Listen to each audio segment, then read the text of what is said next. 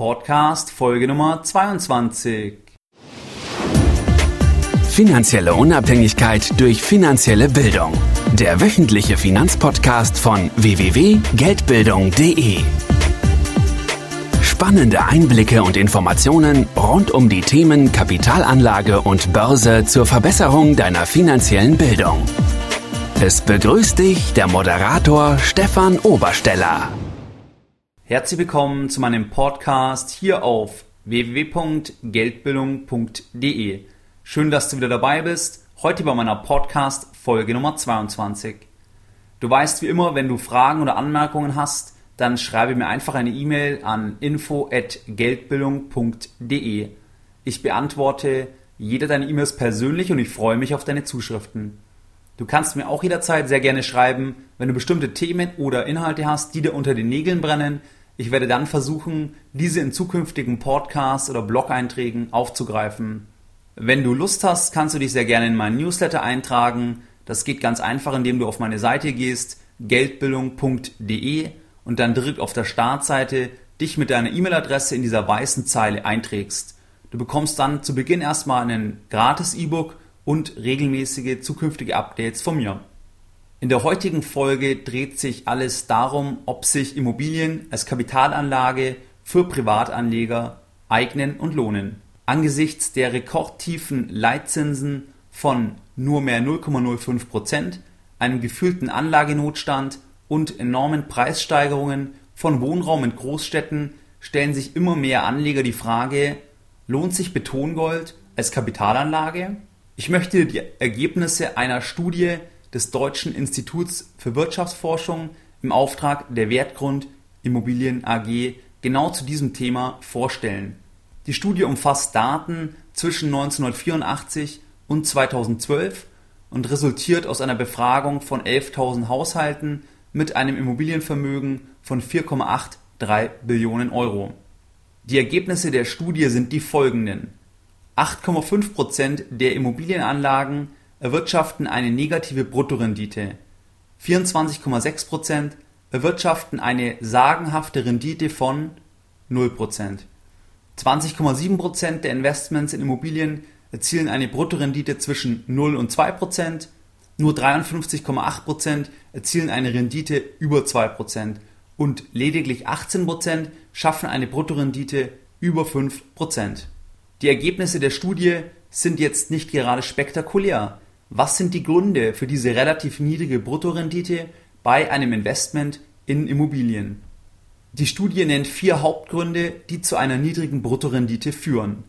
Grund Nummer eins ist, private Anleger kaufen Immobilien zu teuer. Privatanleger erzielen mit der direkten Investition in einzelne Immobilien deutlich niedrigere Renditen als die Profis, sogenannte Institutionelle Investoren.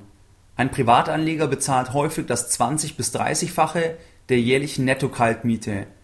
Die Profis bezahlen dagegen häufiger eher Preise in einer Größenordnung des 13 bis 20-fachen der Jahresnetto-Kaltmiete. Die Bandbreite ergibt sich dann je nach Lage und Qualität der Immobilie.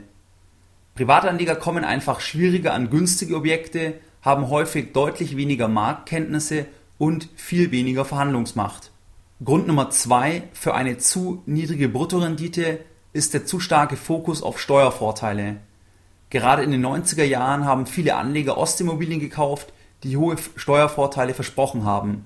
Lässt man die Steuervorteile unberücksichtigt, dann liegen bei diesen Immobilien die Renditen häufig ebenfalls bei etwa 2%. Thomas Mayer beispielsweise von der Wertgrund sagt, dass ohne die Berücksichtigung des Steuereffektes bei vielen diesen Immobilien sogar negative Renditen im Ergebnis resultieren, wenn die Immobilie entsprechend fremdfinanziert ist. Grund Nummer drei für diese geringe Bruttorendite ist die zu unprofessionelle Vermietung.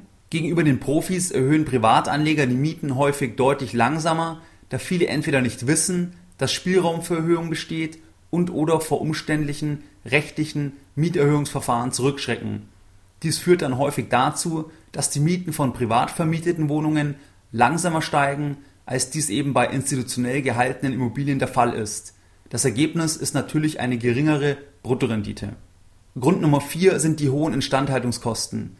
Als Privatanleger mit einer oder wenigen Wohnungen zahlst du bei Reparaturen natürlich ganz andere Preise für die Leistung von Handwerkern, als dies Baufirmen oder professionelle Anleger tun. Die haben einfach einen enormen Vorteil durch eine erhöhte Preismacht gegenüber Handwerksfirmen und günstigere Konditionen durch langfristige Verträge. Die Instandhaltungskosten werden häufig beim Kauf durch Privatanleger unterschätzt, da diese nicht genau planbar sind und man weiß ja, die fallen erst irgendwann in der Zukunft an und hat die dann einfach nicht auf dem Radar.